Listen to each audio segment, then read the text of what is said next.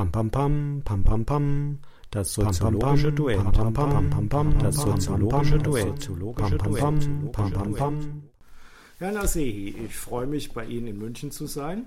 Ähm, Sie sind ja jetzt kein unbedeutender Soziologe, wenn man mal so ein bisschen in Ihre Schriften guckt und sich äh, das ansieht, was Sie schon alles gemacht haben. Aber ich würde Sie trotzdem gern zum Anfang, zum Auftakt fragen, wären Sie eigentlich gerne Architekt geworden?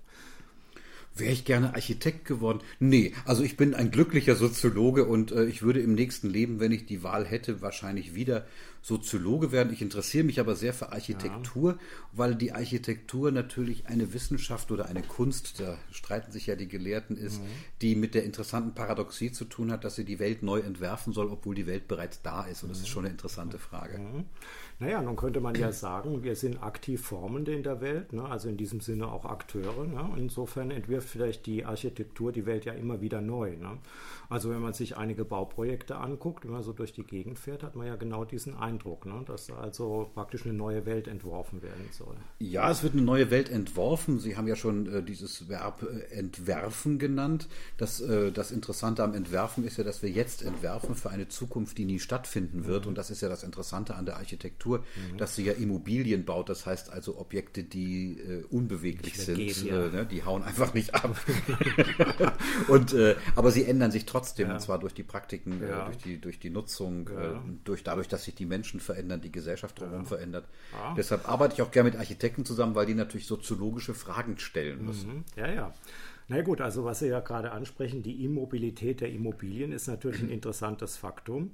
Äh, es gibt scheinbar zwei Fälle, wo sie enden können, entweder im Rückbau oder im Denkmalschutz. Ne? Da scheinen also die, die Sachen dahin hinauszulaufen. Aber vielleicht nochmal zu diesem Entwerfen der Architektur und dem Gebauten. Wenn die Architekten soziologische Fragen stellen an uns, was fragen sie eigentlich? Also wenn ich im Prinzip versuche, so eine Unmöglichkeit zu realisieren, wie Sie gerade angesprochen haben, welche Fragen kann man da haben? Ja, es kommt darauf an, was man als Architekt gerade machen will. Also die müssen sich natürlich Gedanken darüber machen, wie Arbeitsplätze in Zukunft aussehen werden. Ja. Äh, ne, wenn also entsprechende Arbeitsplätze gebaut werden. Die ja. fragen sich natürlich, äh, wie wird es mit Familienformen weitergehen? Äh, was ist eigentlich eine abgeschlossene Wohneinheit? Das heißt, mhm. wer wird da irgendwann drin sein? Aber es gibt auch viel praktischere Fragen noch. Äh, wer kann eigentlich bauen? Äh, mhm. wer kann das finanzieren? Mhm. Ähm, es sind auch praktische Fragen sozusagen des Bauens Bauens selbst. Also das Bauen machen ja nicht die Architekten, sondern die Architekten machen nur die Entwürfe.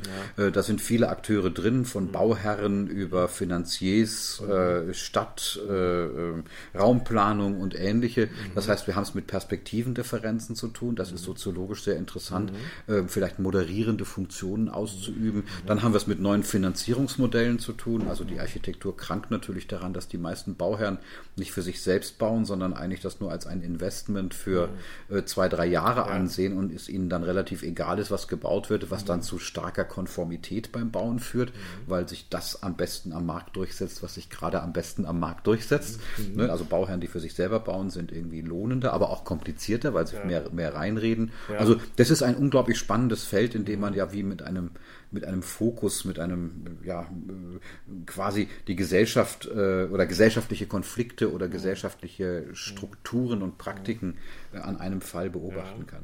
Nun ist das ja ein sehr weiter Range, der deckt ja auch schon fast die ganze Soziologie ab. Ne? Wir sind ja. wir bewegen uns in einem Fach, was eine ungeheure Spannweite hat. So ist es, ja. Wird ja gerne gesagt, Soziologen können immer zu allem irgendwas sagen. Ja, machen wir ja auch. Machen wir auch, auch ungefragt teilweise. Jetzt ist natürlich die Frage, ich meine, wir wissen ja, Sie beschäftigen sich auch ganz gerne mit der Zeit und Zeitlichkeit. Ähm, was also für Fragen jetzt, ähm, ist ja so am Anfang ein bisschen angeklungen, was für Fragen uns da interessieren können im Blick auf die Zeitlichkeit. Und zwar will ich da vielleicht auf zwei Sachen hinaus. Das eine ist diese Frage der Vergänglichkeit und des Dauerhaften, mhm. was ja scheinbar irgendwie ein gewisses anachronistisches Prinzip inzwischen geworden ist. Ja.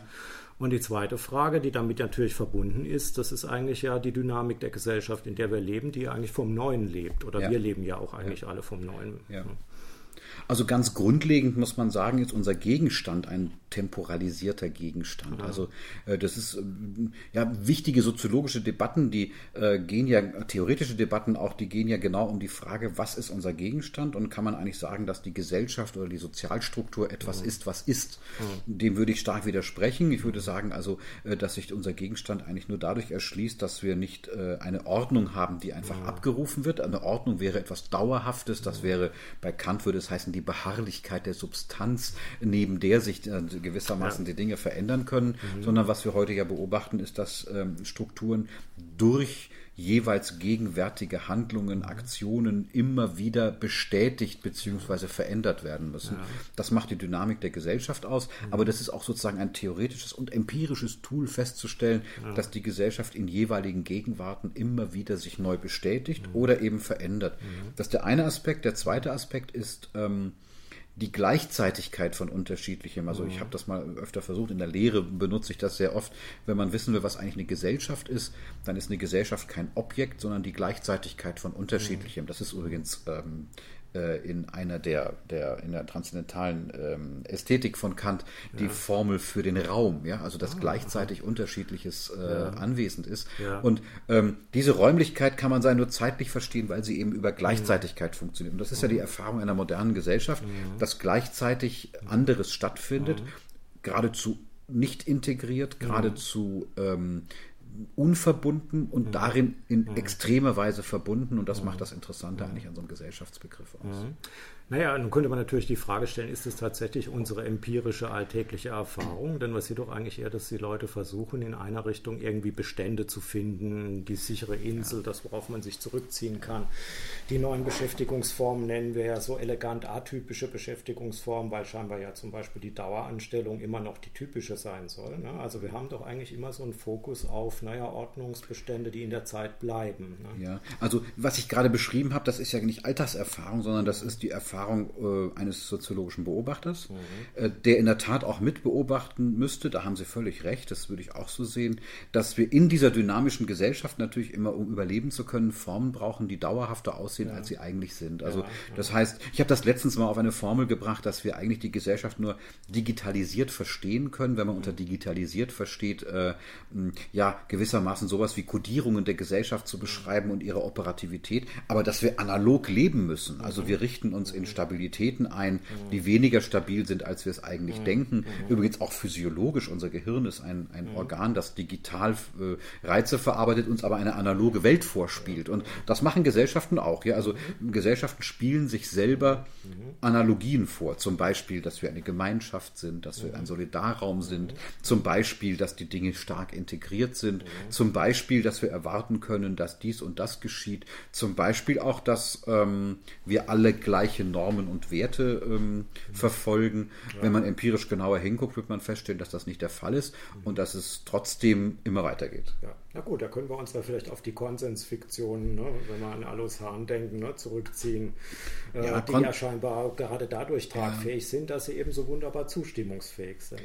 Ja, ich glaube, also Alois Hahns Begriff ist wunderbar, nur ich glaube, dass Konsensfiktionen gar keine Fiktionen sind, weil sie ja, weil sie ja äh, wirksam sind. Also mhm. das Interessante an, an mhm. Konsensen ist ja nicht, dass sie nur fiktional wären. Mhm. Wir können uns ja auf Bestimmtes einigen. Also, ich meine, wir haben einen Konsens darüber erzielt, wann wir uns mal sehen. Ja, das äh, das, also, das muss man irgendwie konsentieren. Und, und wir machen jeden Tag, äh, eigentlich konsentieren wir uns mit, mit unseren Mitmenschen. Das Interessante ist nur, dass Konsense niemals für sich selber stehen. Also die werden mhm. sofort wieder dissentiert, wenn man das mal etwas kompliziert ausdrücken will. Mhm. Und das ist eigentlich das Interessante an den Konsensen, dass der Konsens selber eben mhm. dynamisiert wird. Dass wir, also dass das gilt in kleinen interaktionsnahen Lebensformen, was weiß ich, in Liebesbeziehungen oder Ehen. Äh, man kann sich darauf einigen, wie man leben will und muss es dann doch leben. Ja? Also äh, das muss gemacht werden und das gilt auch für große gesellschaftliche Fragen. Wir führen den Mindestlohn ein. Großer Konsens und dann stellt man fest, also in der Operativität stellen sich ganz neue Fragen. Der eine politische Akteur muss sich, muss sich profilieren,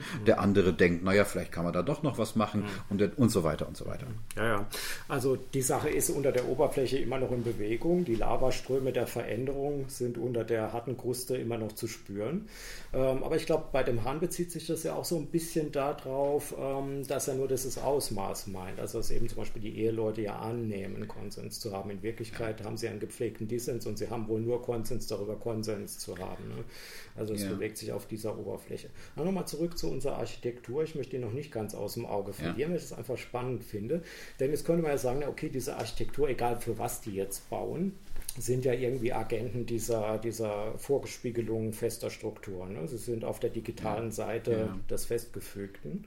Ist es so? Oder äh, macht die Architektur vielleicht auch selbst inzwischen einen Wandel durch? Also, dass in, so gebaut wird, als ob zum Beispiel diese Vielschichtigkeiten auch sichtbar werden. Ja, also Jacques Derrida hat mal gemeint, die Architekten seien die letzten Metaphysiker, mhm. weil sie am Ende ja doch irgendwie Substanz herstellen müssen und nicht nur Akzidenzien. Mhm. Aber jetzt mal ernsthaft darauf geantwortet, das ist natürlich das Dilemma von jedem, der Architekt Architektur betreibt, und das gilt jetzt gar nicht nur für die, für die Architektur im klassischen Sinne, sondern für jeden, der irgendwie was entwirft und äh, sozusagen diesen Entwurf auch in die Welt bringt. Also, ja. und wir müssen mit unseren Entwürfen heute doch davon ausgehen, dass wir mit mehr Kontingenz rechnen müssen, als wir das vielleicht in früheren Zeiten mhm. tatsächlich gemacht haben. Mhm. Jetzt in der klassischen Architektur stellt sich diese Frage in der Tat. Also, was ist eigentlich ein öffentlicher Raum? Mhm. Ja, diese Frage zu stellen. Wer bewegt sich wie im öffentlichen Raum? Mhm. Ähm, die Frage bei der Wohnarchitektur, äh, die Architekten mussten erstmal mal lernen, wie stark sie durch ihre sozusagen Preskriptionen, wie eine Familie äh, wohnen soll, auch gleichzeitig eine Idee davon hatten, wie Geschlechterrollen funktionieren, wer wann, wie, warum, in welchem Raum eigentlich sein soll. Äh, und darüber kann man ja nachdenken. Mein, mein Lieblingsbeispiel ist eigentlich immer, dass für äh, schöne, schönes Wohnen und Wohngemeinschaften, vielleicht auch für neue Typen des Wohnens von äh, der älteren Generation, ja. äh, die klassische Bauweise der bürgerlichen Wohnung perfekt ist, weil man dort die Idee hatte, dass die Räume eigentlich relativ gleich groß sein sollten. Und ähm, niemand hätte damals äh, gedacht, naja, die gleich große Räume würde heißen, man kann Leute sozusagen gleichberechtigt in solchen Wohnungen ähm, äh, wohnen lassen und man kann sich da irgendwie, ähm, ja. irgendwie ganz gut aufhalten. Aber das ist jetzt das, was solche Wohnungen attraktiv macht für solche mhm. Lebensmodelle. Und mhm. wenn, wenn, wenn man sozusagen das reflexiv mitbedenken kann, dann kann man womöglich in Entwürfen dann auch andere andere, Möglichkeiten antizipieren mhm. und ähnliches machen. In den 70er, 80er Jahren hat man das über Modulbauweise gemacht, ja, also ja, etwa ja. bei den bei den Arbeitsplätzen verschiebbare äh, Wände. Das ist ästhetisch oft nicht so richtig ansprechend gewesen, ja. Also heute würde man dann wahrscheinlich eher äh, auf so Fragen antworten, wie kann wie, wie kann man sich eigentlich eine multiperspektivische Nutzung von Räumen mhm. vorstellen? Es ist interessant, dass die Architekturbüros selbst mhm. ähm, sich gerne in Lagerhallen aufhalten und solchen und solchen solche Räumen, ja, solche Lofts haben wo man sozusagen permanent umstellen kann und am Ende sind dann doch Reihen mit vielen Apple-Computern zu sehen. Das, Gleiche hinaus. Naja, man könnte ja sagen, es gibt vielleicht eine konditionierte Kontingenz. Ne? Das ist das, was uns sozusagen als Ordnung geblieben ja. ist, dass sich solche Strukturen, sei es jetzt selbst organisiert oder fremd organisiert, im Laufe der Zeit immer herausprägen und wir mit denen dann arbeiten können, ja. an denen wir uns dann auch noch irgendwie orientieren und festhalten können. Naja, was ich so ganz interessant finde, ist also, wenn man halt neuere Entwürfe sich anguckt, was natürlich jetzt eher in der in die Kunst reinspielende Architektur natürlich zu sehen ist. Ich denke da an Chipperfield oder mhm. Zaha Hadid oder ja. solche Sachen oder Herzog, Meuron. Ne? Ja. Ähm, die versuchen zum Beispiel äh, die Zeit in, also das neue Museum in Berlin ist ja, ein schönes Beispiel dafür, weil eigentlich viele Zeitebenen gleichzeitig zeigt. Oder bei Zaha Hadid habe ich immer so den Eindruck, dass das ein Computerentwurf ist, der weiterhin Computerentwurf bleiben will. Also wo man ständig an irgendeiner Ecke ziehen kann das Gebäude bleibt immer amorph. Ne? Ja, also gerade bei, bei Hadid äh, habe ich manchmal den Verdacht, dass es sozusagen mir zu plakativ, unplakativ mhm. sein will. Also mhm. äh, man, man möchte auf jeden Fall sozusagen die klassischen, erwartbaren äh, Linienführungen vermeiden ja. und kommt dann doch wiederum in, in ja, geradezu, geradezu konventionelle Formen rein, die jetzt natürlich mhm. anders konventionelle Formen sind. Mhm. Also man könnte sagen, auch das schrägste Gebäude muss gebaut werden. ja, und das ist irgendwie das, ja. das ist irgendwie das, das Verrückte daran und mhm. ähm, das kann dann auch sehr langweilig werden. Also hier in München wird uns meistens die BMW-Welt vorgeführt, mhm. ja, als ein besonders toller Entwurf. Das ist ein, ein unfassbar erwartbarer Entwurf, wenn man so will, weil man ja. natürlich also einen Quader nicht mehr dahinstellen kann heutzutage, mhm. der vielleicht für die Aufgaben, um die es da geht, viel angemessener gewesen wäre. Mhm. Ja, nun wie gesagt, man könnte sich auch sagen, okay, die zeigen das im Prinzip einfach nur, sie deuten das an. Also das heißt, diese Räume sind natürlich fest, also wenn die auch irgendwelche schwingenden Formen ja. haben oder dekonstruktive ja. Elemente. Ne? Sie zeigen uns aber sozusagen von dem Gefühl her, mhm. äh, in welcher Zeit oder Welt wir leben. Also sie machen vielleicht sogar dieses Innere nach außen sichtbar. Mhm. Ich denke da ja auch an den Adolf Loos, den Sie ja auch mal zitiert ja. haben, ne? der ja das Ornament immer mit Füßen getreten hat ne? äh, und damit ja im Prinzip anzeigte, dass die neue Zeit eigentlich auch wegkommt, scheinbar von diesen, dieser Rangrepräsentation nach außen. Ne? Das war ja wahrscheinlich das, was sich ja. gegen die Stratifikation und die Rangdifferenzen auch so ein bisschen gerichtet hat. Also Los würde heute wahrscheinlich sagen, es ist in der Tat gelungen, dass man das Ornament äh, nicht mehr ans Gebäude setzt, weil das Gebäude selbst zum Ornament, Ornament geworden, geworden ist. Ja? Ist, ja. Und äh, das ist, äh, das ist natürlich eine, eine, eine Steigerung der ganzen Geschichte noch. Also das war noch in einer Zeit, in der man tatsächlich funktionalistisch gedacht hat, welches mhm. Problem muss ich eigentlich lösen. Und, mhm. und es handelte sich tatsächlich um sowas wie eine praxiologische psychologische Beobachtung. Also die mhm. ganze Bauhausbewegung war im Prinzip nichts anderes, als ja. genau das zu versuchen. Inzwischen haben sich auch diese Funktionen auf eher auf eine symbolische Ebene verlegt und man kann auch sagen, dass der Markt, auch der internationale Markt für solche Gebäude ein anderer geworden ist. Ja. Und dadurch muss man eben Unterscheidungen herstellen. Ja. ja, ja, natürlich, klar. Also der Markt ist sozusagen eng geworden, ne, mhm. was, was gängige Architektur anbelangt. Und da muss man sich natürlich unterscheiden. Das gilt natürlich für Autohersteller genauso. Ne? Keine Frage. Das Trotzdem sehen sie gleich aus. Ja, ja, ja, ja, Oder ja, oder es werden halt irgendwelche Schnickschnack-Geschichten ja, ja. eingebaut gebaut ja, ne? oder ja, eben so eine BMW-Welt hingestellt, um also dann eine Unterscheidungsfähigkeit zu haben.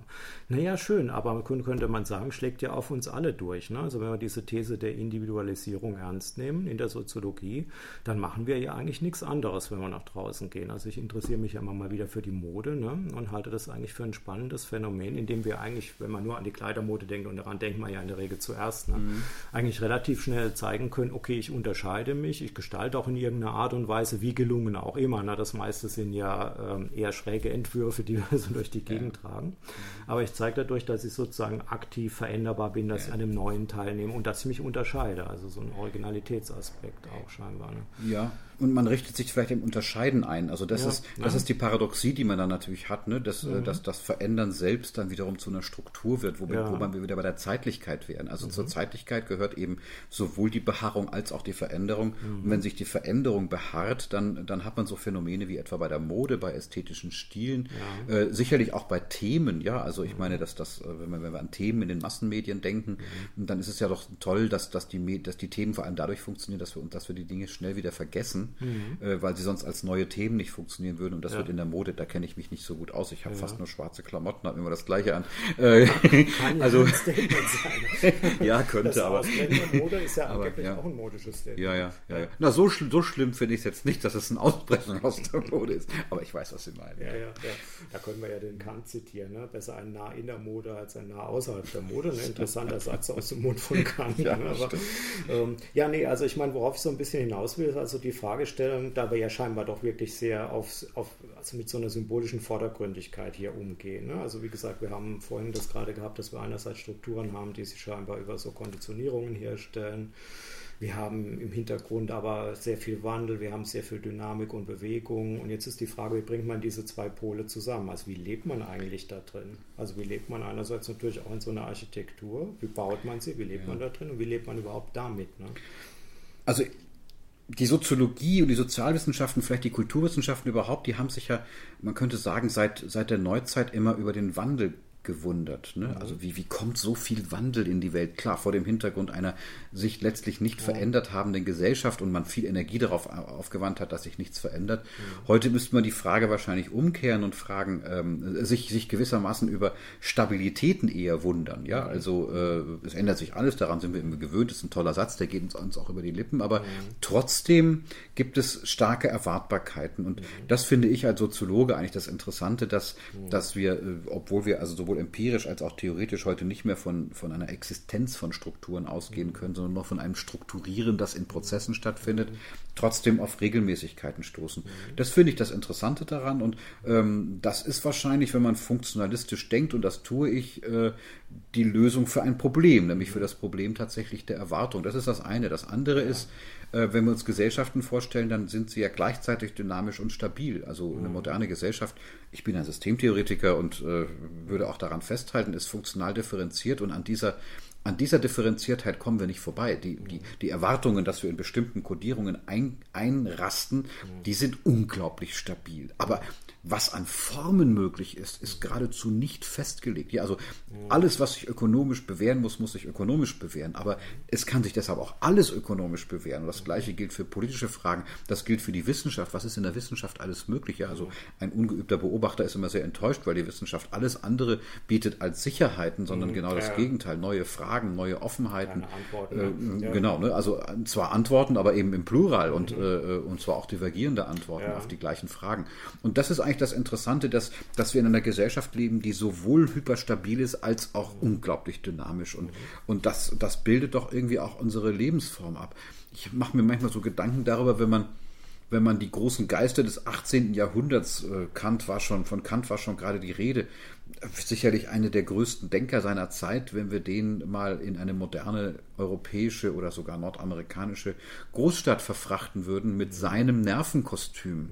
Der wäre wahrscheinlich nach drei Tagen in der Psychiatrie. Das heißt, er würde wahrscheinlich diese Art von Dynamik gar nicht aushalten. Was ja ein Hinweis darauf ist, dass wir selber auch ähm, sozusagen mitgeformt werden durch diese Art von Gesellschaft und, und in dieser Dynamik auch zu überleben gelernt haben. Ähm, das ist übrigens keine Rechtfertigung von Beschleunigungen oder keine Rechtfertigung, äh, dass wir sowas wie Stabilitäten nicht mehr haben. Aber, aber ich glaube, dass, die, dass wir uns auch an diese Dynamiken so gewöhnen, dass sie ihre Funktionen ausüben können. Naja, wir lieben ja anscheinend diese Dynamik. Ne? Also wir, wir fangen ja an, uns zu langweilen, wenn es irgendwie nicht das neue iPhone gibt oder irgendwelche anderen Sachen, jetzt mal nur auf den Konsumbereich geguckt. Äh, oder wer, wer davon redet und so, dass sein ganzes Leben in der gleichen Firma war oder mit der gleichen Frau oder dem gleichen Mann zusammen war, der wird auch schon ein bisschen schräg angesehen. Ja. Also es scheint sich dort da einiges zu verschieben. Ne? Da bin ich ähm, natürlich als bayerischer Staatsbeamter auf Lebenszeit ein schlechter Gesprächspartner. Aber gut. Ja, aber vielleicht ist das auch ein gewisses Relikt und so, an ja, dem ja, sozusagen schon, schon, mal die Wogen der, der Brandung der Veränderungen anschlagen. Ne? Mhm. Also insofern, ähm, wie gesagt, also es scheint doch für uns also machbar zu sein, uns einzurichten, tatsächlich in dieser Parodie Paradoxie, dass der Wandel das Beständige ist ne? und dass wir eigentlich mit diesen Kontingenzen umzugehen ja. haben.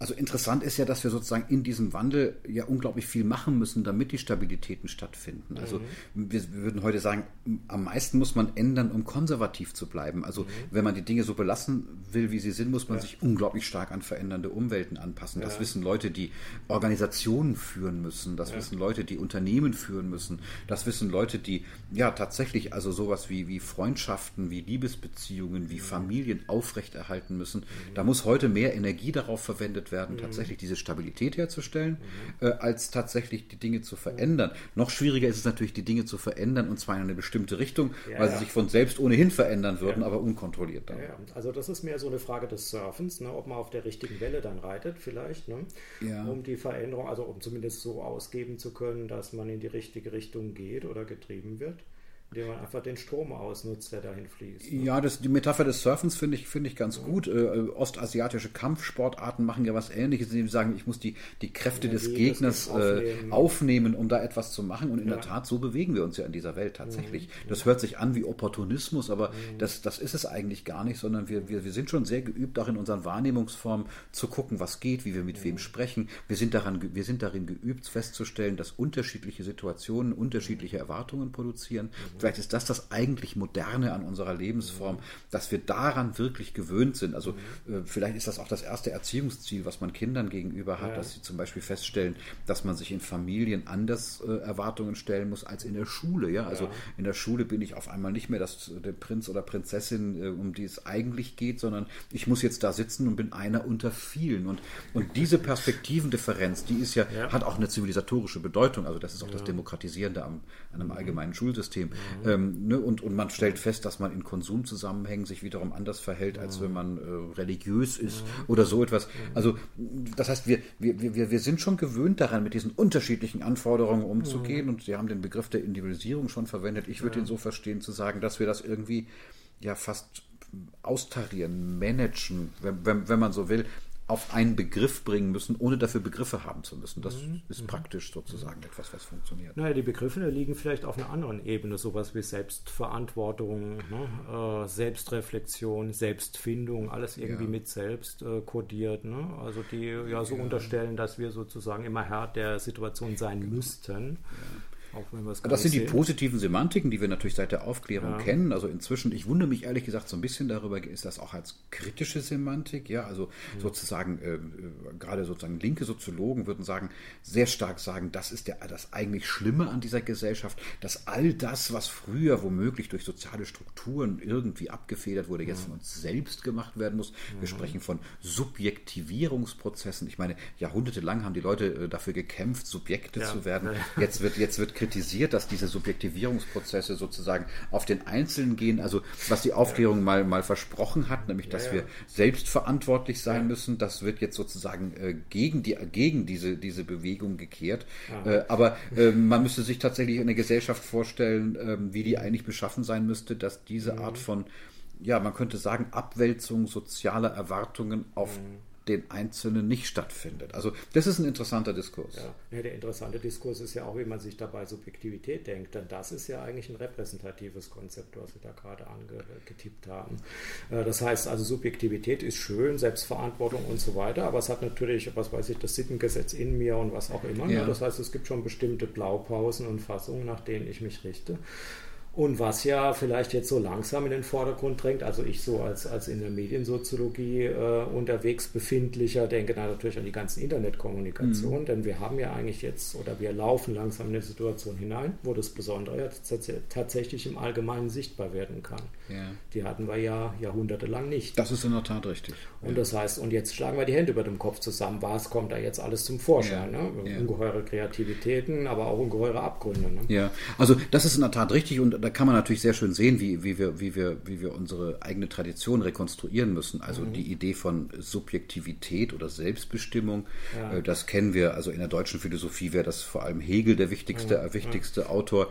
Äh, heißt natürlich immer, dass man sozusagen sich angemessen unterwirft. Also die Unterwerfung als Freiheitsgeste oder das eben das moralische Gesetz in mir würde heißen, dass ich selbst auf eine verallgemeinerungsfähige ja. Formel komme. Und wenn wir dann Subjektivitäten empirisch uns angucken, äh, wird man feststellen, dass das kaum kaum gelingt. Ich glaube nicht, dass das inzwischen schlimmer ist als früher, aber es wird sichtbarer durch Medienmöglichkeiten, dadurch, dass Akteure eben in Medienmöglichkeiten äh, äh, ja als Akteure tatsächlich, tatsächlich sichtbar werden. Aber das sind eben Sozialisationsprozesse, bei denen wir feststellen müssen, dass ähm, die Subjektivität, wie wir sie kennen, ein ein Ensemble von Erwartungen ist. Mhm. Ähm, also Marx, marxistisch geradezu gesprochen, ein Ensemble der Verhältnisse. Da ist schon was dran. Ja, ja, ja. Na, wenn wir das Subjekt ja ernst nehmen, heißt Subjektum ja sich selbst unterworfen. Ne? Also eigentlich, äh, ja, was wir ja vorhin hatten. Ne? Also das ja. ist dann keine bloße Metaphorik mehr, dass ich das selbst bestimme. Ne? Ich habe natürlich bestimmte Fassungen, an denen kann ich mich orientieren. Sie haben die Schule angesprochen, die Sozialisationserfahrung und so weiter und so fort. Wir hören ja immer überall, was man machen soll. Man macht dies, macht man, man macht das. Und jetzt geht es natürlich los. Auf der anderen Seite haben wir die Wahl und wir haben auch wieder die Verantwortung, ja. was daraus zu machen. Ne? Also, genau. Also, die klassische bürgerliche Formel, auf die ich das immer bringe, ist, dass wir wollen und sollen miteinander, mhm. miteinander versöhnen. Ja, ja. Sehr protestantische, kulturprotestantische Figur, äh, äh, in der wir nicht wie der Katholik, wie Max Weber sagt, äh, ethisch von der Hand in den Mund leben, sondern tatsächlich mhm. wollen und sollen in ein großes Konzept bringen können. Also das ist natürlich die Grundidee mhm. und ich würde sagen, in dieser Weise protestantisieren sich auch die Diskurse wieder interessanterweise. Also wenn Sie, wenn Sie heute auf Managementliteratur gucken oder auf die Frage, was ein gelungenes Leben in Organisationen ist, dann ist es genau das, die Corporate Identity und die Individual Identity in eine, in eine Fassung zu bringen, die, die identisch ist. Ja? Also das, das sind natürlich spannende semantische Formen, die womöglich unterschätzen, ähm, dass ja, die, Funktion, also die Funktionalität einer solchen Form der Zurechnung auf Individuen womöglich unterschätzen. Mhm. Und äh, deshalb glaube ich zum Beispiel nicht daran, dass das ersetzt werden kann durch ähm, ja, die, die, die, die Wiederverstärkung von allgemeinen Strukturen, die Wiederverstärkung von Recht, die mhm. Wiederverstärkung letztlich sozusagen vielleicht auch einer staatszentrierten Form, die äh, mhm. Individuen diese Fragen abnimmt. Die Welt ist ganz ohne Zweifel komplizierter geworden, ja. Da hilft uns dann auch kein Kollektiv-Singular wie die Nation oder die Werte. Ja, die helfen uns eigentlich nur in Krisensituationen. Ich meine, das können wir ja zurzeit äh, beobachten. Ne? Also wie, wie, wie sowas wie eine rechtsintellektuelle Idee tatsächlich. Mhm. Also jetzt neben Pegida, das ist ja keine intellektuelle Idee, mhm. aber es entstehen in, in, im deutschsprachigen Raum wirklich mhm. rechtsintellektuelle Denkformen, was ich sehr interessant finde, weil sie tatsächlich ähm, also durchaus den Finger auch in eine Wunde legen. Also mhm. äh, man sehr schön sehen kann, wir Soziologen, wir wissen doch ziemlich genau, dass unsere Lebensformen nicht so universalistisch sind wie das, was wir sagen, mhm. ja, sondern wir sind eingebunden. Bourdieu wäre dafür ein wunderbarer mhm. Autor, sehr stark eingebunden in Gewohnheiten, in Habitus, in Dinge, die wir nicht in Frage stellen. So hat, hat Armin Mohler mal, äh, also der große Vordenker der konservativen Re äh, Revolution, mal begründet, warum der Liberalismus maximal zwei bis drei Generationen funktionieren kann, weil man dann wieder zurück muss in diese, in diesen, in diesen Hafen. Nur wenn wir uns diesen Hafen heute angucken, dann ist er natürlich, äh, Gott sei Dank, nicht der Hafen, den die Nation mal dargestellt hat. Ja. Zumal das ja auch ein politisches Konzept ist. Ne? Das heißt, es ist ein Kollektivsingular, der ja eigentlich als politisches System abgebildet ist, ne, wenn wir an die Funktionssysteme tatsächlich Klar. denken. Klar.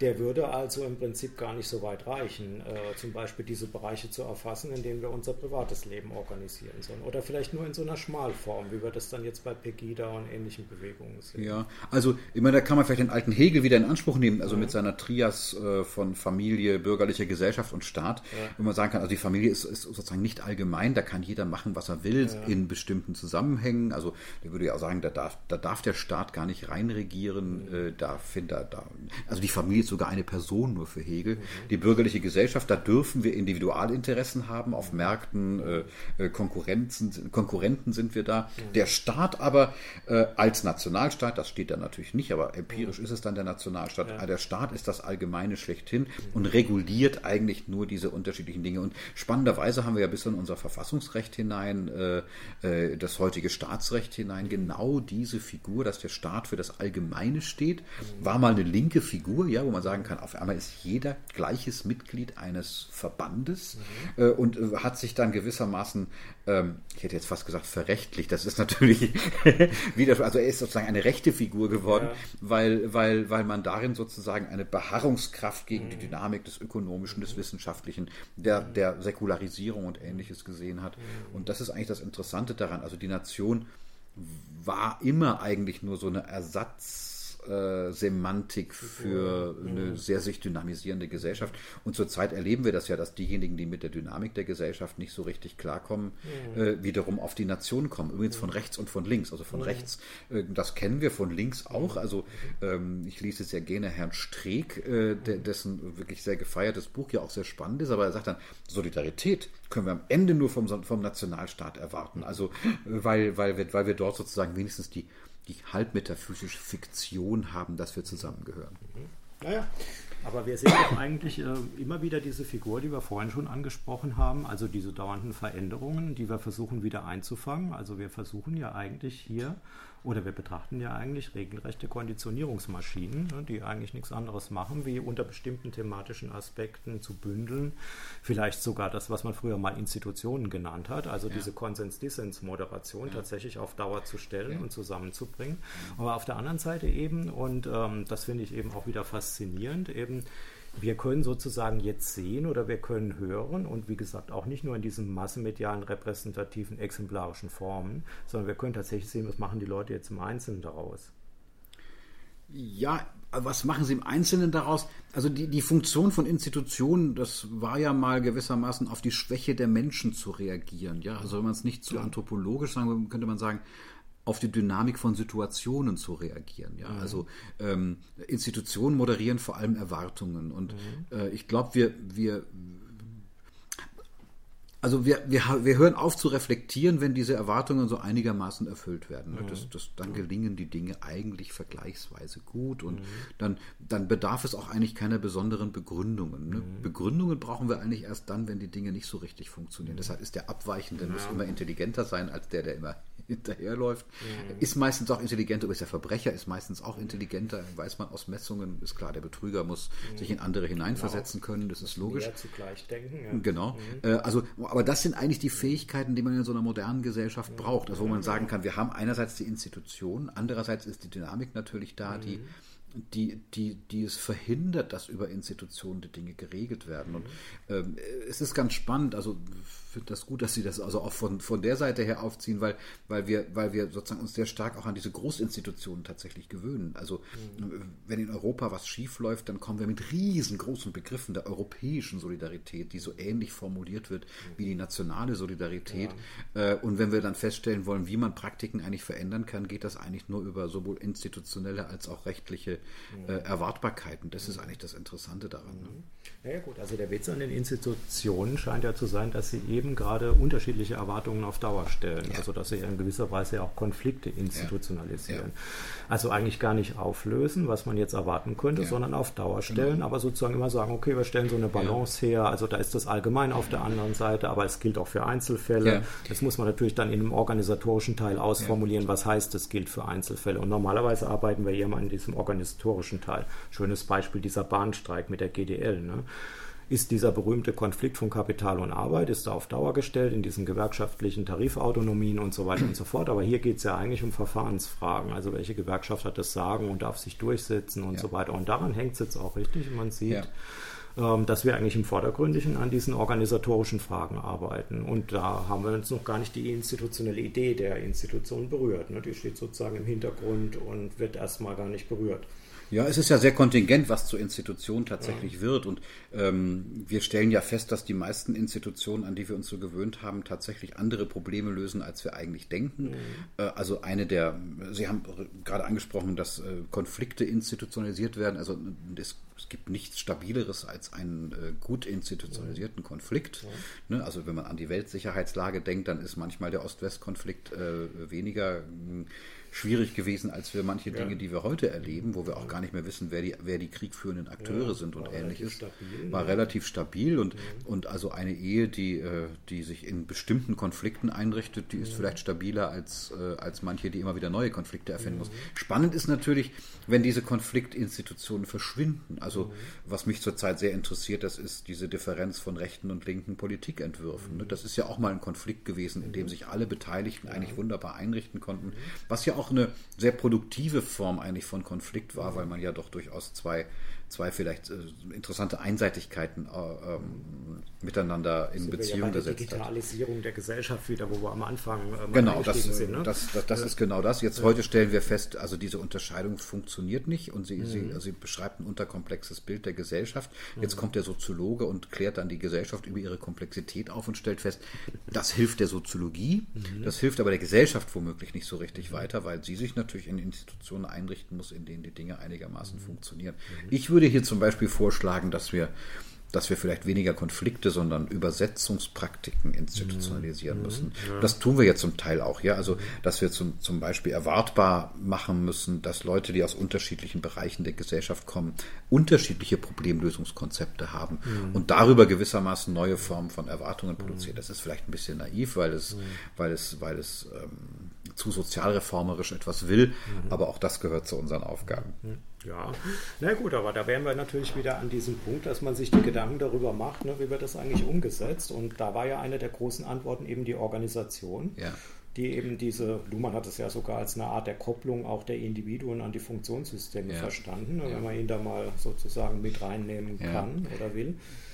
Die Frage ist, ähm, ja, sind die dynamisch genug, äh, um ähm, diese, diese Problematik aufzugreifen und zu beantworten? Oder wirken die im Prinzip eher so wie die stählernen Gehäuse der Bürokratie, an die man da bei dem Weber immer denkt? Ne? Genau, es ist natürlich interessanterweise beides. Also wenn man an Organisationen denkt, dann, dann, dann ist die Stärke von Organisationen gleichzeitig auch ihre Schwäche. Ja, die mhm. Stärke von Organisationen ist ihre Fähigkeit zur Institutionalisierung. Mhm. Das heißt also der also Reflexion äh, äh nieder, niedrig mhm. zu halten, also Reflexionsnotwendigkeiten niedrig zu halten, Stabilität zu suggerieren, Zuständigkeiten zu suggerieren, vor allem zu regeln, wer nicht mit wem reden soll. Ja, das genau. ist ja das Eigentliche, was Organisationen mhm. organisieren, also mhm. äh, Komplexität im Prinzip in ein Organigramm bringen zu können. Mhm. Auf der anderen Seite ist es natürlich auch die Schwäche von Organisationen, weil es ihnen dann schwerfällt, auf Veränderungen sowohl interner als auch externer Natur zu reagieren. Auch in Organisationen würde man als Strategie doch heute einsetzen, temporär mal Leute zusammenzusetzen, die normalerweise nicht miteinander reden mhm. oder ähm, Aufgaben zu äh, ändern. Was macht eine gute Beratungsfirma heute? Sie schlägt vor, dass man die Zuständigkeiten verändert. Kein Mensch glaubt daran, dass dadurch irgendwas besser wird, aber mhm. zumindest entsteht innerhalb der Organisation ein Bild der Organisation. Mhm. Äh, und das finde ich eigentlich ganz interessant zu sehen, dass wir, dass wir sozusagen subkutan, ohne dass die Leute wirklich dran glauben, mhm. so eine Differenzierungsidee eigentlich überall haben, weil wir feststellen, wenn wir die Dinge stark differenzieren, ist Ordnung da. Mhm. Wir müssen sie also sozusagen neu ordnen, um auf diese Ordnungsform überhaupt hinzuweisen. Mhm. Und in der Tat, also Organisationen haben genau die Funktion, aber je stärker sich die Welt ändert, umso stärker ändern sich auch die Organisationen und haben dann wiederum Schwierigkeiten mit dieser Funktion. Ne? Na gut, wir sehen ja bei den Organisationen auf unterschiedlichen Ebenen, Sie haben den Wirtschaftsbereich angesprochen, dass da auch eine Dynamisierung dieser Formalisierung ja. zum Beispiel ja. stattfindet. Ne? Also auf verschiedenen Ebenen, ob das jetzt so Work-Life-Balance-Konzepte sind oder was Sie da gesagt haben, dass man gemischte Teams bildet oder Management bei Chaos oder wie die ganzen Sachen eben dann genannt werden. Ne? Aber Sie kommen in der Regel ja nie hinter diese Formalisierung zurück. Das heißt, in dem Moment, wo Sie Entscheidungen festlegen müssen, müssen Sie natürlich irgendwann mal zur Entscheidung. Und dann sind Sie ja auf einer Seite der Form. Ne? Ja. Da sind Sie wieder sozusagen bei den gleichzeitigen Stärken und Schwächen. Also mhm. äh, die Organisationen träumen davon, dass endlich mal das passiert, was man nicht organisieren kann. Also, meine, wir sind Universitätsmenschen. Ich meine, wir wissen ja, wovon wir reden. Ja, also äh, Gott sei Dank will kein Präsidium unsere Wissenschaft besser machen, weil man darauf keinen Zugriff hat. Aber man kann alles Mögliche machen. Man kann Geldströme verändern, man kann Stellen schaffen, man kann Stellen streichen, man kann neue Studiengänge machen, man kann Anreizsysteme produzieren und so weiter und, und formalisiert dann immer wieder etwas, was dann eigentlich einen gegenteiligen Effekt davon hat. Also wir haben zu wenig Promotionen in der Fakultät Qualität. Mhm. Also sagt man, wenn ihr, wenn ihr 10% oder 20% erhöht, kriegt ihr mehr Geld. Mhm. Das heißt, das Niveau von, äh, von, äh, von Promotionen sinkt. Das kennen wir von den britischen Staatsbahnen, die ja, ja. das Ähnliche in den 70er Jahren durchgemacht haben. Zwar keine Leute promoviert, aber das mit den Zügen funktioniert ja dann nicht mehr so richtig. Ja, ja also das, das, sind die paradoxen Effekte der Formalisierung und mhm. Organisationen können eben nur organisieren. Mhm. Aber ich finde sozusagen als liberalen Gedanken in Organisationen ganz toll. Ja. Also ähm, wir können so viel Bologna-Reform machen, wie wir wollen. Ja. Was ich in meiner Vorlesung erzähle, das ja. folgt einer anderen Logik. Also das kann man nicht ändern, wobei ich jetzt in der privilegierten Situation bin, dass äh, diese ganzen Reformen mir sozusagen in dieser Position nicht viel antun können. Das ist klar. Andere sind nicht in der Situation. Aber spannend ist schon, dass der unmittelbare Zugriff auf das, was die Leute tun, schwierig ist. Also ne, wenn sich heute Kirchen ähm, äh, Beratungsfirmen McKinsey oder so ja. reinholen, dann sagen die ihnen Sätze wie, halten Sie bitte an Ihrem Logo fest, das hat sich 2000 Jahre bewährt oder so etwas. Aber das, ja. das, ähm, das ja. kann man alles organisieren und man kann äh, dies machen und das machen und hier noch eine Stelle schaffen. Mhm. Aber auf das unmittelbare Glaubensleben der Leute hat das überhaupt keinen Einfluss. Mhm. Naja, aber da sind wir ja schon fast wieder bei den Architekten des Alltags. Ne? Ja. Also Sie haben ja sehr schön, auch wenn man das uns nachher dann anhören würden, architektonische Metaphoriken gebraucht, in dem kanalisiert Klar. wird, umgebaut Klar. und hin und her. Ne? Da haben wir eben genau wieder das, dass wir also scheinbar ein Instrument geschaffen haben oder eine Form gefunden haben, um eben jetzt eben dieses Wandelbare in irgendeine Kanäle zu bringen. Die Frage ist natürlich, reicht das aus? Ne? Also wenn wir tatsächlich eben das weiterdenken, reicht es für uns für die Fassung aus, also für das, was wir erwarten, eben weil Sie die Erwartungen angesprochen haben, hinsichtlich dem Neuen, der Veränderung, der wir uns immer selber stellen müssen. Das reicht vielleicht aus, um uns zu befriedigen hinsichtlich der Erwartung des Erwartbaren. Aber reicht es eben auch für, aus für das Neue, für das, das, in was wir uns eigentlich hineinentwickeln wollen, diese Zukunft, die nie tatsächlich stattfindet. Ja, was, was meint denn, reicht es aus? Also wofür? Was ist das Kriterium fürs Ausreichen? Also diese Idee, dass wir die Gesellschaft umgestalten können, äh, dieser alte, meistens linke Traum, ja, dass, dass man, ja. dass man, dass der Intellektuelle vor einem weißen Blatt Papier sitzt äh, und äh, das Papier beschreiben kann. Diese intellektuellen Kritik von Bourdieu finde ich ganz toll. Der sagt, ja. also der, die, die, dieser scholastische Epistemozentrismus heißt das, glaube ich, bei mhm. ihm, ähm, der zeichnet sich dadurch aus, dass der Intellektuelle eben auch das denkt, was seine Praktiken ihm nahelegen, nämlich, dass wir ähm, an einem, Papier, an einem Schreibtisch sitzen, der etwas aufgeräumter ist als meiner und man sieht, man ist an einem weißen Blatt und entwirft eine Welt mhm. aus eigenem Gusto. Und ähm, das ist eine sehr unrealistische Beschreibung, wie wir uns in der Welt bewegen. Es gibt die Welt schon, äh, sie ändert sich selbst, auch wenn wir nichts tun. Sie hat eine unglaubliche Widerständigkeit. Es kommen darin auch noch andere Leute vor als wir selbst, die was anderes wollen. Äh, es gibt Interessen, die durch äh, Strukturen zustande gekommen sind. Es gibt ähm, und so weiter, über individuelle Strukturen und, und, und, und, und.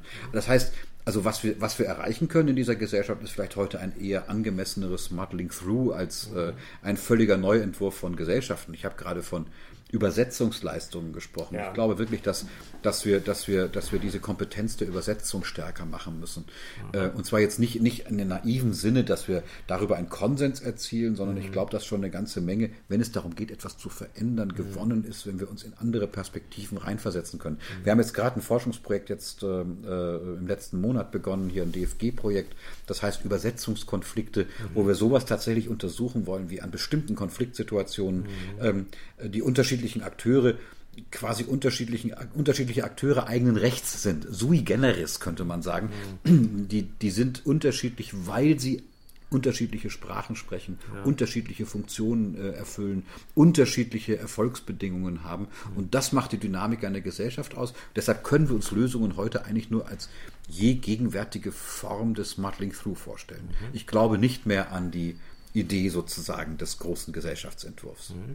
Ja, damit würde aber ja diese Idee, weil wir von der Organisation her gekommen sind, ja jetzt bei dem Gespräch, damit würde diese Idee der Entscheidbarkeit natürlich in gewisser Weise geschwächt werden.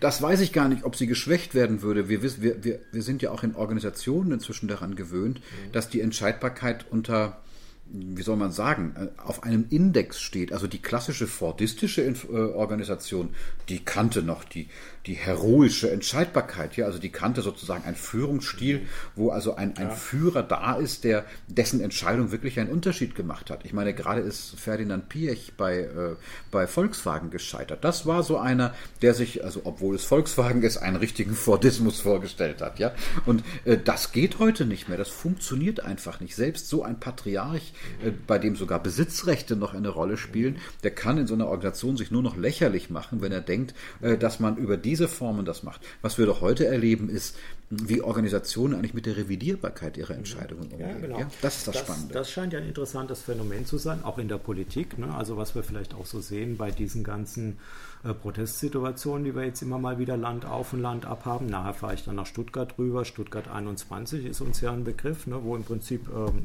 man kann sagen, demokratisch legitimierte Entscheidungen gefasst wurden, die aber nicht mhm. akzeptiert werden. Ne? Mhm. Ne?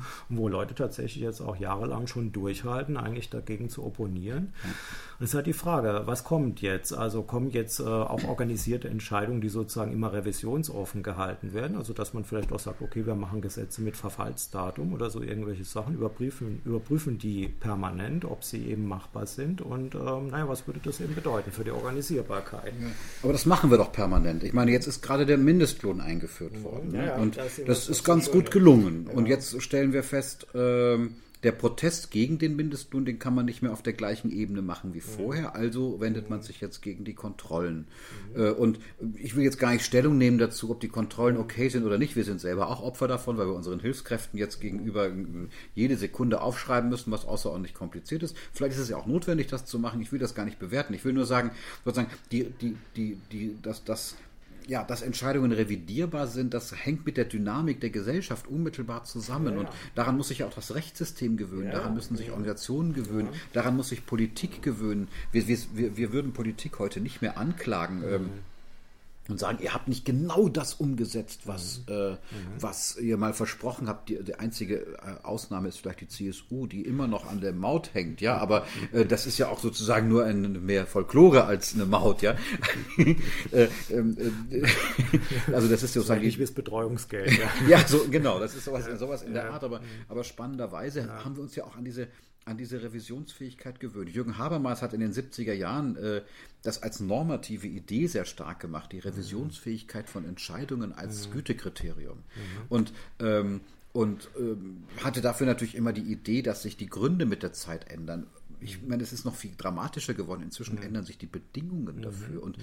und äh, deshalb brauchen wir eben so, wenn man das in theologischen Figuren ausdrückt, eine Creatio Continua. Und das mhm. findet ja als moderierter Prozess permanent statt. Mhm. Ich finde total verrückt, dass wir solche Prozesse, und also deswegen sind sie ja auch äh, äh auf die Organisation gekommen, dass wir diese Prozesse heute vor allem in Organisationen beobachten. Also mhm. wenn wir zwei Generationen zurückgehen, würden wir sagen, die, die Organisation war die Anomalie in der mhm. Gesellschaft. Ja. ja. Also Gesellschaften, die funktionieren und dann Organisation wird geführt und ähm, also bei Luhmann steht ja irgendwie noch drin, in Organisationen geben wir Teil unserer Persönlichkeit ab und so weiter. Das ist alles sehr old-fashioned. Heute, heute sind die Organisationen die Orte, an denen wir diese Dynamik einüben, die Revisionsfähigkeit einüben, übrigens auch Subjektivierungssemantiken entstehen, in denen wir ja nicht mehr Mitarbeiter brauchen, die wir ein Sachbearbeiter zack, zack, zack, zack äh, ab, ab äh, wie heißt es, haken, sondern, ja. sondern sich auf neue Situationen anpassen, mit paradoxen Interventionen umgehen können. Ja, also sozusagen nicht mehr der fordistische Führer, sondern der Moderator, der paradoxerweise sagt, halte dich nicht immer an meine Vorgaben, tu mal was anderes mhm. und dann tut man es und es hat dann wieder Folgen. Mhm. Das ist eigentlich das Interessante, dass, mhm. dass sich diese gesellschaftliche Dynamik in die Organisationen verlagert hat. Mhm. Das ist echt ein verrückter Gedanke, oder?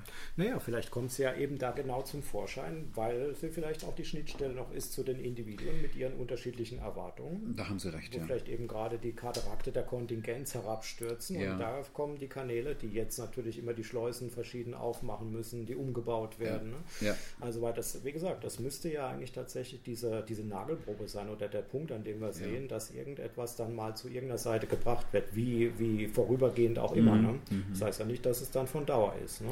Was man ja sehr schön, wenn man jetzt wieder an architektonische Fragen denkt, an mhm. der Gestaltung von Arbeitsplätzen sehen kann. Mhm. Also ne, wir haben sozusagen das Homeoffice ganz stark gemacht. Mhm. Äh, also mit wir meine ich jetzt, die Diskussion hat es stark gemacht, jetzt nicht wir beide, äh, sondern da hat man darüber nachgedacht, ob das nicht mehr Freiheiten produziert und stellte dann fest, zum Teil ist das Gegenteil der Fall. Man, also jetzt wird die Entscheidung wieder zurückgenommen und ist auch eine Reform. Oder ich habe hier ähm, in München bei, bei der bei, bei UniCredit, Hypo Vereinsbank, die haben also ein, ein neues Gebäude, neues Bürogebäude gemacht, bei dem ähm, ganz, ganz also Büroarbeitsplätze ganz neuen Typs entstanden sind. Ne? Also das heißt, da hat kein Mensch mehr seinen eigenen Schreibtisch, sondern, sondern um Platz zu sparen, ja, hat man weniger. Und interessantes Identität wird dadurch gestiftet, dass man seinen Laptop in, ähm, mhm, in so eine Schiene rein, ja. äh, Dock ja. reinschiebt und dann ja. erscheint gewissermaßen die individuelle Benutzeroberfläche mit, äh, wo auch ein Bild des Ehepartners oder der Kinder drauf sein kann oder irgendeine Pinnwand.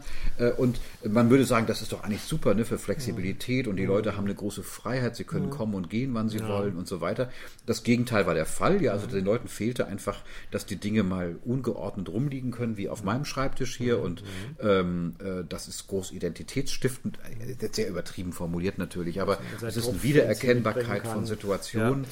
Und das, das, das findet permanent statt. Und ja. also worauf ich eigentlich hinaus will, ist, keiner ist mehr beleidigt. Also äh, zu, zur klassischen Organisationsführung gehörte ja mal, dass die Dinge schon deshalb durchgehalten werden müssen, weil sie von einem Patriarchen ähm, durchgesetzt worden sind. Ja? So, und jetzt haben wir sozusagen den flexiblen ähm, Leiter, der äh, seine, die Revision seiner Entscheidungen als Lernen ausgeben kann. Mhm. Das, ist, das ist interessant. Das ist eine Selbstanpassung sozusagen von Semantiken und Habitus mhm. an solche Geschichten. Mhm. Ja, das macht die Welt wiederum nicht einfacher. Ich habe den Satz, glaube ich, schon mal mhm. gesagt. Ja, ja, gut. Also dahinter kommen wir wahrscheinlich nicht zurück. Ja, ne? ja. Naja, gut, aber jetzt könnte man natürlich auch sagen, okay, wir können uns das jetzt vielleicht leisten, also sozusagen lockerer zu sein mit diesen Organisationsstrukturen oder auch mit solchen Arbeitsplätzen, die wir einrichten, weil wir sozusagen mit diesen Computern einen Hintergrund haben, der uns die Strukturen immer mitliefern. Ja. Die begleiten uns ja inzwischen. Ne? Ja.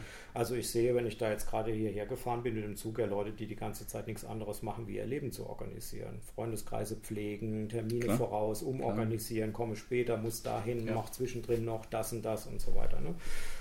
Sieht sehr dynamisch aus, äh, äh, macht uns diese Freiräume, öffnet uns diese Freiräume, auch im organisatorischen Bereich, wo wir, wie Sie ja gesagt haben, früher die Anomalie des vielleicht statischen oder des hierarchischen erwartet haben, brauchen wir vielleicht gar nicht mehr in mhm. der Form, obwohl ich da ein bisschen skeptisch nee, nee, wäre, was die, die, Realität so anbelangt. Ja. Ne? Also wir sehen die ja eigentlich, also auch wenn man mal so reinguckt in der Organisationssoziologie und sich da die Studien ansieht, dass da ja immer wieder diese Fallback-Strategien auch auftauchen, also die Hierarchien sind ja nicht verschwunden. Ne? Zum Teil noch extremer, weil sie ja jetzt ja. im Gewand der Einsicht kommen. Also ja, die alte genau. Hegelische Idee, sozusagen die, die, die, die, Unterwerfung als Freiheitsgeste, das ist das, was man inzwischen verlangt. Also mhm. niemand kann jetzt als Chef mehr rumschreien und, äh, und vom anderen verlangen, tu es auch, wenn du nicht willst, sondern man verlangt vom anderen, äh, du sollst wollen, was du sollst, sonst, sonst werden wir nie erfolgreich am Markt sein. Und, und das gehört dann auch zu dem Bild irgendwie dazu. Also klar, ja. das ist viel subtiler geworden. Ja, ja. ja. Und die Idee wäre eben sozusagen, dass wir aber trotz alledem immer noch eine Strukturierung haben, nur die hat sich klar. in einen ganz anderen Bereich verlagert. Ne? Die haben wir vielleicht im virtuellen oder so jetzt. Das heißt, sie umgibt uns weltweit und wir hängen sozusagen drin in den Netzwerken. Ich meine, wenn wir uns, brauchen wir jetzt gar nicht die NSE oder so zu bemühen. Wenn wir uns einfach nur angucken, was wir für Datenspuren produzieren und was wir, ja. wenn sie in irgendwelchen sozialen Netzwerken drin sind, was ja. sie eigentlich sehen können über die Timelines und was auch immer, ne? ja. ohne dass sie eigentlich sehr viel dazu tun, äh, läuft im Prinzip immer so eine Ordnungsstruktur mit. Ja, also ich würde sagen, eine Erwartungsstruktur, das ist ja, das ist ja eine Ordnungsstruktur, ja. das stimmt schon. Also das ist eine der vielen Ordnungsstrukturen. Also mhm. ähm, ich will das nochmal sagen, also eine äh, ich, ich würde schon an dieser Differenzierungstheorie festhalten. Ja. Und es ist ganz spannend zu sehen, dass das wirklich vielleicht die letzten Stabilitätsanker der Gesellschaft sind. Nicht, nicht Stabilität für den Einzelnen, also es mhm. gibt keine Sicherheit, im Gegenteil, ja, sondern, ja. sondern das wird geradezu angezogen. Und das Spannende ist ja, dass diese Synchronisationsversuche, die wir aufgrund der Differenzierungsstruktur haben, mhm.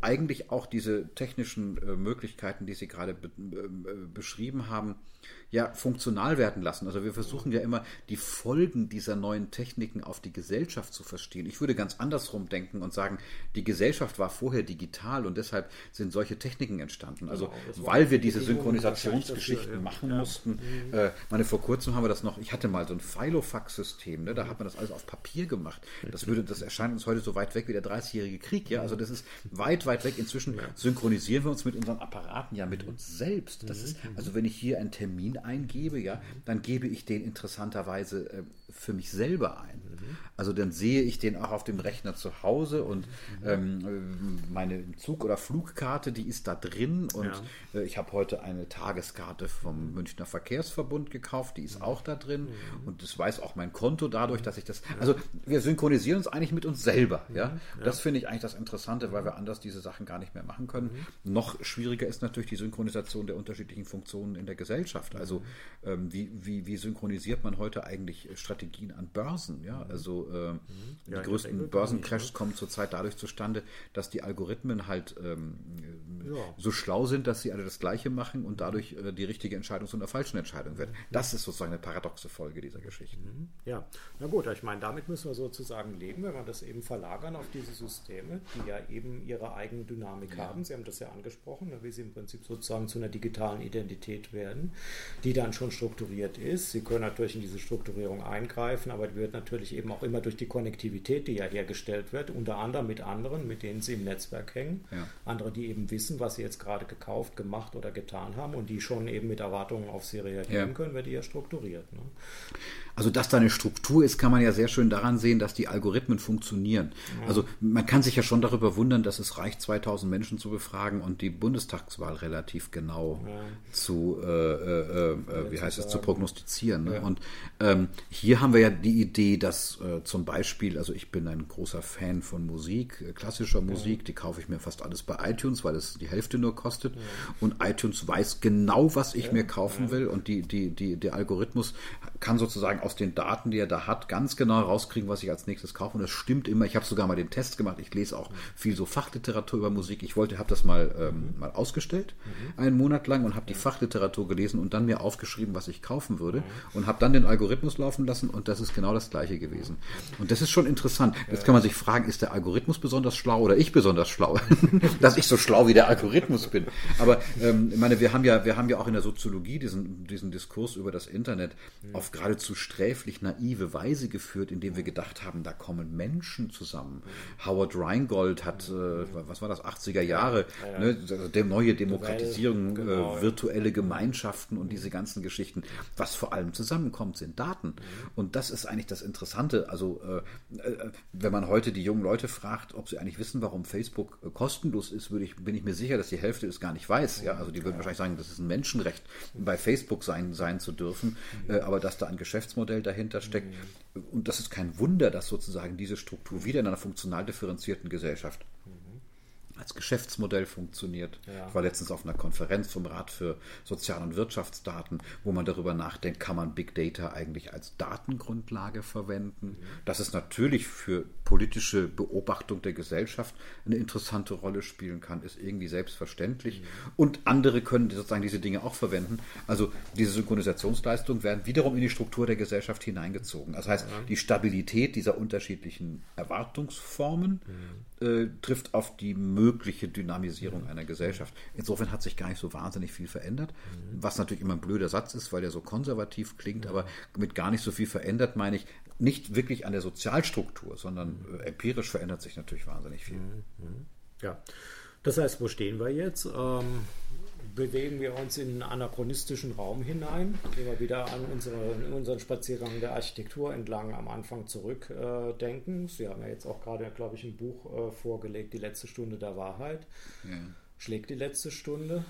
Naja, das Buch heißt die letzte Stunde der Wahrheit. Äh, als, das ist natürlich eine Provokation, äh, weil wir immer so tun, als könnten wir gewissermaßen in Diagnosen der Gesellschaft so genau beschreiben, was eigentlich ja. Sache ist. Was mich, was mich daran interessiert, ist eigentlich, dass wir sowas wie eine Beschreibungstradition für Komplexität nicht haben. Mhm. Und ähm, mir ist es zu wenig. Ich habe ich hab viel geschrieben schon und äh, eigentlich geht es immer um das Gleiche. Es geht um die Beschreibung der Komplexität in der modernen Gesellschaft. Mhm. Und das ist sozusagen für die Wissenschaft geschrieben. Das ist mal der Versuch, sozusagen das in eine sprachliche Form zu bringen, ja. in der man das auch außerhalb lesen kann. Ich will ein Stichwort aufnehmen, das Sie gerade genannt haben, nämlich anachronistische Räume. Also ich will jetzt gar nicht mehr auf die Räume, sondern auf das Anachronistische.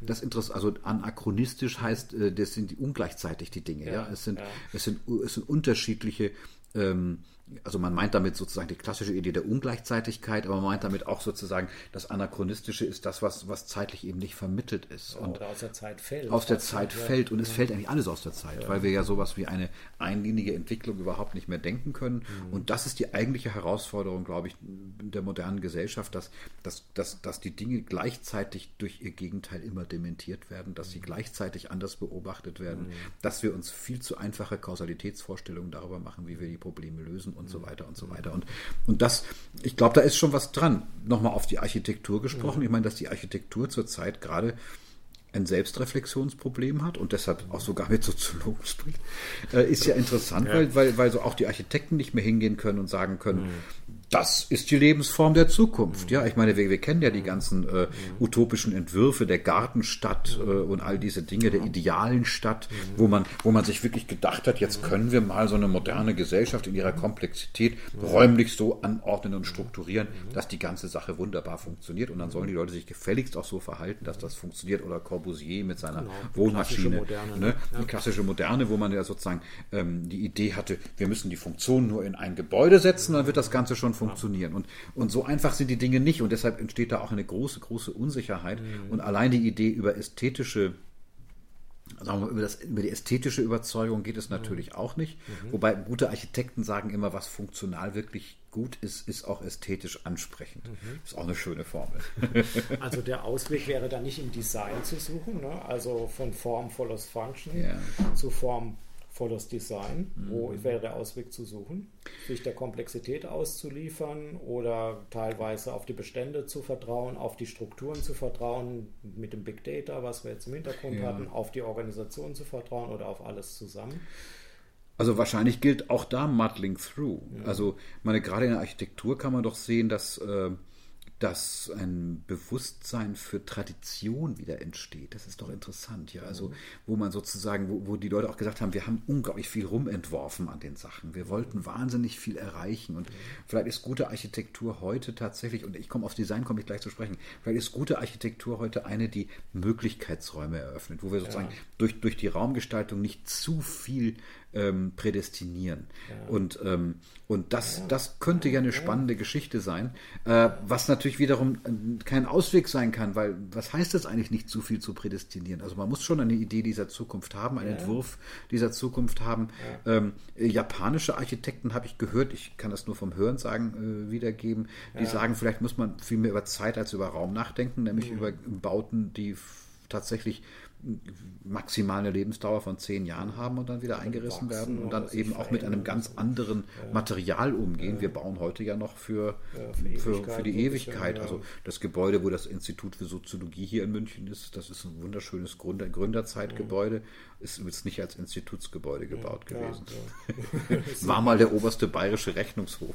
Da sehen Sie, Sie sind auch mitten wieder in einer, Organis also in einem organisatorischen Relikt, genau. architektonischen Relikt mhm. und so, was man ja so ein bisschen merkt, ne, wenn man hier auch reinkommt in das Treppenhaus. Aber es war auch mal ein Wohngebäude. Ja, war, ja, ja, ja, ja, Also es sieht auch so aus, so Treppenaufgang mhm. mit den berühmten Eingangstüren und so in die bürgerliche Wohnung. Da sind wir ja auch fast wieder am Anfang. Ne? Naja gut, aber was kann das heißen? Ich meine, äh, Sie hatten ja angesprochen, gerade die Schwierigkeit überhaupt zu antizipieren, was könnten denn Erwartungen sein, was könnten denn Veränderungen sein. Also wie soll ich mich eigentlich einstellen als Architekt? Also ich darf sozusagen nicht für die Ewigkeit bauen, weil das irgendwie eben anachronistisch ist. Ich darf mich nicht zu sehr an einem Interesse vielleicht, an einem äh, Interesse eines Investors oder so orientieren. Ich muss antizipieren auf Formen, die ich gar nicht kenne. Ja wie gesagt, das ist die Frage. Ne? Sie wollten noch aufs Design zu sprechen kommen. Ja. Wäre Design der Ausweg?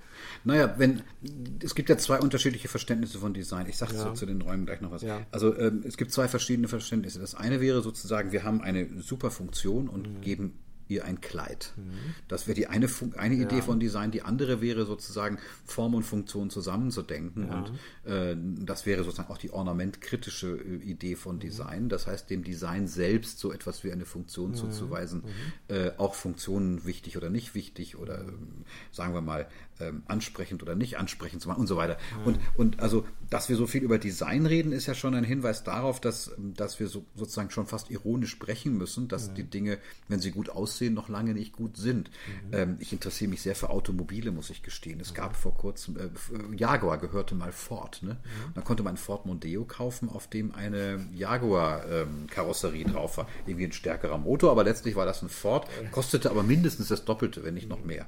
Und ähm, das war als Design eine tolle Idee, sah super aus, aber es hat nicht äh, funktioniert. Mhm. Äh, schon weil die Leute keinen Ford haben wollten für so viel Geld. Ne? Mhm. Dann kauft man sich lieber gleich einen Ford oder einen richtigen Jaguar. Mhm. Und spannend ist ja an dieser Idee, dass man, dass man ähm, dass, dass wir ja selber, sie interessieren sich für Mode, haben sie gesagt, ja ein Gespür dafür bekommt, was eigentlich überzeugt und was nicht. Und so genau kann man es nicht auf den Begriff bringen. Und ich glaube, dass das auch für Räume gilt, für architektonische Räume. Was, ja. was halten wir eigentlich für eine gelungene Raumgestaltung. Also ja. wahrscheinlich doch eine, in der wir uns irgendwie, wie soll man sagen, ohne große Widerstände bewegen können. Und äh, wenn ich mir jetzt mal die klassische Wohnarchitektur so seit den 50er Jahren angucke, dann gilt es dafür tatsächlich nicht. Ne? Diese klassische kleine zwei bis drei äh, auch Vier-Zimmer-Wohnung, ja. wo ganz klar äh, beschrieben wird, wie Kinder wohnen sollen, wie der Arbeitsplatz der Hausfrau eigentlich ist. Mhm. Interessanterweise die einzige Person, die den ganzen Tag im Haus war und den kleinsten Raum bekommen hat mit einer total kleinen Küche äh, und dann ein Wohnzimmer, das zur Repräsentation ja. gedient hat, aber das auch nicht mehr richtig konnte, wie das die früheren äh, Dinge waren und dann eben ein Schlafzimmer, äh, in dem dann für die Kinder gesorgt wird, also die, die Kinder gezeugt werden, würde ich sagen. Also das ist sozusagen die, die, die Idee gewesen und das, das das war, das würden auch die Architekten heute sagen, zu preskriptiv. Das kann man heute nicht mehr machen. Ja? Also wir bauen heute keine Kinderzimmer mehr und keine Schlafzimmer mehr, sondern wir bauen Räume. Genau. Und dann muss man gucken, wie man die nutzt. Ja, weil wir ja auch eigentlich keine festgelegte Idee mehr davon haben, wie eben die Form der Funktion folgen soll. Genau. Also wenn ich sage, okay, eine Küche, die braucht nur und, genau. und ein. Kinderzimmer genau. hat Ganz maximal, genau. weil die wachsen da ja raus und so weiter, dann habe ich ja praktisch eine Präskription. So ist es. So ne? ist es. Und, die und damit wäre die Frage nach der Zukunft halb ja. beantwortet wenigstens, weil ich mhm. sozusagen nicht mehr zu viel mhm. ähm, äh, determinieren muss oder, mhm. oder zu viel darüber wissen muss, wie das in Zukunft eigentlich passiert. Aber aus der Paradoxie der Zukunft kommen wir natürlich niemals raus. Zumal man ja auch sagen muss, dass der Architekt eben auch jemand ist, der plant, ja, und planen tun wir immer in Gegenwarten. Das heißt, ja. Äh, das sagen mir auch viele Architekten. Also zunächst mal muss ich den Bauherrn jetzt überzeugen. Mhm. Ne? Also das heißt, der hat ja auch selber seine Ideen, seine eigenen Zukunft. Und ja. auch wenn wir genau wissen, dass das nicht seine sind, wenn die beratungsresistent sind, dann mhm. wird gebaut, was gebaut wird. Mhm. Ich habe es vorhin auch schon gesagt, also äh, wer sozusagen nur baut, äh, um das als Investment zu verwenden, der ist sowieso konservativ und baut, was immer gebaut wurde. München ist voll von leeren Büroflächen. Man hat hier äh, gedacht, dass die Stadt so boomt, dass man mehr Büroflächen macht. Sie boomt wie verrückt, aber so viele Büroflächen braucht sie nicht. Und äh, die werden auch unter anderem deshalb nicht vermietet, weil sie einfach so auch nicht zu gebrauchen sind. Dann bauen die Leute sich lieber neue, aber damit die Preise nicht kaputt gehen, lassen sie sie lieber leer stehen und äh, lassen sie als Abschreibungsobjekte, als sie billig zu vermieten vermieten. Mhm. Der Universität zum Beispiel, die gut Räume gebrauchen könnte. Mhm. ja, da hat man ja wenigstens ein Inventiv gefunden. Also das heißt, der Markt gibt ja scheinbar doch noch irgendwas. Naja, also gibt, aber die Preise werden halt so künstlich hochgehalten, genau, dass die Universität die nicht bezahlen kann. Also ja, dann okay, gut, stehen sie leer. Ne? Nach ja. der liberalen Idee müsste sich das ja dann irgendwann mal regulieren, ne? indem die Blase platzt. Ja, die liberale Idee funktioniert halt bisweilen nicht, weil man, weil man, weil man dann eben zukunftsgewandt denkt und sagt, also äh, die Preise gleich runterzusetzen, das geht schnell, aber dann sozusagen wieder auf das Niveau zu kommen, an dem es sich ja. geht, dann schreiben wir lieber ab und, mhm. äh, und äh, verdienen Geld mit unseren Verlusten. Mhm. Steuergeld im Übrigen. Gut, wobei ja. es dann ja auch wieder also unter den ökonomischen Perspektiven rechnet. Ne? Ökonomisch Klar, sieht man ja kein Gebäude, natürlich. man sieht ja Zahlen. Ne? So ist es. Und so Kosten, ist es. Ne? Ja, und es kostet die Steuerzahler Geld, ja, weil genau. sozusagen ja. die Steuern nicht reinkommen. Ja, aber die Frage ist natürlich, wo fallen die Kosten an? Also nicht auf meiner Seite, sondern auf der anderen und dann ist die Sache genau. im Prinzip geregelt. Genau. Ne? So, ich meine, so, so, regeln wir auch unsere privaten Finanzen. Mhm. Ja, also die, das, was Sie bezahlen müssen, ist mir immer lieber als das, was ich bezahlen muss. Ja, selbstverständlich. Ich meine, aber das ist wie gesagt eben einer der Blicke sozusagen auf unsere genau, Wirklichkeit. Genau, genau. Naja gut, also und wenn das Muddling Through sich tatsächlich durchsetzt, dann werden wir ja sozusagen zu Architekten unseres eigenen Lebens und stehen genau vor diesen Fragestellungen. Ne? Und deshalb finde ich auch die Architekten so interessante Leute, weil ja. die, weil die wirklich diese, diese, also genau mit diesen Fragen umgehen müssen. Ich meine, wir so, wir intellektuellen Universitätsmenschen, wir, wir leben ja in so einer Welt, in der unsere Entscheidungen relativ wenig äh, ähm, Folgen haben. Ne? Mhm. Also wenn ich Unsinn schreibe, dann wir leben in so einem ne? Sandkasten. Dann ist schon okay. Aber, aber da, da hat das zumindest ökonomische Folgen. Also wir sind sehr interessiert an der, äh, machen, haben ja schon mehrere Forschungsprojekte gemacht, wo es um die Arztfigur geht. Mhm. Äh, eine, eine, Assistentin von mir, Gina Azeni, hat gerade eine, eine Dissertation gemacht über die über Biografien von, mhm. von, von, äh, von Ärzten seit, mhm. seit dem 19. Jahrhundert bis, bis heute, äh, seit dem 18. Äh, Jahrhundert sogar bis heute, 19. Jahrhundert bis heute und festgestellt, wie sozusagen die Notwendigkeit, äh, äh, sich selber als jemand zu beschreiben, dessen Handlungen Folgen haben, sich verändert haben. Aber an der Struktur ändert sich eigentlich nichts, dass das Folgen hat. Sowas finde ich außerordentlich interessant und äh, ja, das sind interessante soziologische Figuren. Ja gut, da sind wir aber vielleicht schon fast bei den letzten Dingen, wenn es gerade um die Ärzte oder so geht. Man ist ja nah am Tod. Ne? Wenn es nicht so gut läuft, ja. Wenn es nicht so gut läuft, ja. Also mal, die, die, die Konsequenzen können schon relativ ja, ja. entscheidend sein. Bei uns Soziologen, na, in Ordnung ist vielleicht mal eine falsche Siedlung gebaut worden, weil wir mit den Architekten eine dumme Idee erzählt haben. Das, ja, das, das wären schon Soziologen mit ordentlich Wirkung in der Welt. Schon ne? starker Wirkung. Das kann vielleicht zu, zu glücklichen Ehen oder bösen Suiziden führen, die man aber wahrscheinlich nicht den Soziologen anrechnen werden. also ich, ich denke zum Beispiel so daran, also ich komme ja so aus der Gegend von Heidelberg, dort gibt es den sogenannten Boxberg, also es ist oben auf dem Berg so ein bisschen hinter diesem Königsstuhl Stuhl, falls ihr Heidelberg mhm. kennt, wurde tatsächlich unter dieser Idee der Sozialtechnologie in den 60er, 70er Jahren da eine Trabantenstadt hingebaut, ja. ähm, eben der Boxberg. Ja. Ne? Und ähm, ja, die also anfangs eben mit großen utopischen Ideen, also unter Beratung von Soziologen da ähm, äh, hingestellt wurde ne? und die heute natürlich ein gewisses Ghetto geworden ist. Ne? Wobei so Studenten finden das immer noch sehr sexy, weil man für eine Wohngemeinschaft eine Riesenwohnung für laues Geld mieten kann. Die anderen Leute finden es nicht so sexy, ja. weil es da oben nichts mehr zum Einkaufen ja. gibt und man mit dem Bus eine halbe Stunde in die Stadt fährt. Ne? Ja. Also da können wir sozusagen direkt diese Idee auch der Sozialtechnologie, die ja, damals auch einen gewissen Stellenwert hatte, ne? äh, soziologisch sehen. Ne? Ja, und das ist ja auch ein, ein schwieriges Erbe der Soziologie, genau das gehabt zu haben. Ich meine, das gilt, das gibt es nicht nur in Trabantenstädten in, äh, in Heidelberg. Ich meine, die, die gesamte Entwicklungspolitik des Westens baute auf äh, ja, wenn nicht Parsons, dann David Lerner auf, also äh, auf, einer, auf einer Idee sozusagen, wie ein, wie ein Modernisierungspfad ja. auszusehen hat. Ja, ja. also bis, bis ja. in die Paradoxie, dass man jedem Sahara-Staat noch ein Fischereiministerium mhm. verpassen muss, weil äh, in Europa auch jedes Land ein Fischereiministerium, außer Österreich und die Schweiz natürlich. Also, ähm, obwohl da gibt es ja Seen, die könnten auch ein Fischereiministerium gebrauchen. Österreich also ernsthaft. Hatte eine Flotte, ne? Bitte? Österreich hatte mal eine Flotte, hatte, in der Tat. Hafen Triest noch. Ja, ja, ja, das ist lange vorbei. Ja. Mhm. Ähm, Also in der Tat, also das, das, ähm, da gab es natürlich diese Fantasien immer. Also ja. ich meine, unser, wenn man die Geschichte unseres Fachs anguckt, dann, dann, dann, dann modernisiert sich das auch im Hinblick darauf, ja. dass wir eigentlich inzwischen nicht mehr die sind, die sozialtechnologisch genau sagen können, das und das und das und das muss man machen, dann wird es besser. Ich würde sagen, ich mache heute Soziologie, um vor so einer Idee des Umbaus zu warnen. Ja, also es gibt immer noch viele Soziologie, vor allem linke Soziologie, die klare Umbauperspektiven, Umbau der Gesellschaft, sozial-ökologischer Umbau und mit diesen Metaphern arbeitet. Ich würde heute sagen, also äh, wir müssen warnen vor Umbaufantasien, ähm, weil wir feststellen müssen, dass also sozusagen die, diese, diese, diese Idee des Umbaus eigentlich fast notwendigerweise in die falsche Richtung gehen muss, weil sie viel zu genau wissen muss, wie die Kausalverhältnisse zwischen, zwischen Planung und Wirkung äh, dann eigentlich sind. Ja, Oder Planung und Folgen wäre besser. Ja. Auch hier wieder die Architektenwirklichkeit, Völlig die uns richtig, einholt. Ja. also das heißt die Unplanbarkeit eigentlich von Entwürfen. Also wir staunen eigentlich jetzt darüber, wir, wir, nähern uns ja langsam dem Ende des Gesprächs, wir staunen eigentlich darüber, dass wir überhaupt noch Entscheidungen treffen. Ja, vielleicht umgekehrt. Also vielleicht müssen wir gerade Entscheidungen treffen, weil sie nicht so eindeutige Folgen haben. Also mhm. ich meine, die, die, die klassische, ich habe schon die vordistische... entspannt vielleicht treffen, weil sie keine eindeutigen Folgen haben. Ja, vielleicht gar nicht so entspannt, aber, aber also die, ich habe auf die, die, die, die Revisionsfähigkeit ja, hingewiesen. Ja. Ähm, wir müssen heute mehr Entscheidungen treffen. Ne? Das, mhm. das ist das Interessante vielleicht, mhm. ja. ja. Und damit meine ich jetzt nicht so diese Individualisierungsgeschichte, dass das früher alles festgelegt war, jetzt muss entschieden werden, sondern mehr Entscheidungen heißt auch mehr, mehr Entscheidungen, die sich eigentlich widersprechen. Ja, das ist auch mit Entscheidungen matteln wir ums Flu, sagt man so. Mhm. Wir, wir biegen das einfach dorthin, die Kontingenz reitend sozusagen an dieser Stelle und dann auch wieder konditionieren. Ja, wir haben so einen äh, äh, großen Parforce-Ritt jetzt äh, hingelegt von, von Architektur und der Idee der Architektur über die Gesellschaft, die Zeitlichkeit bis eben fast wieder zur Architektur.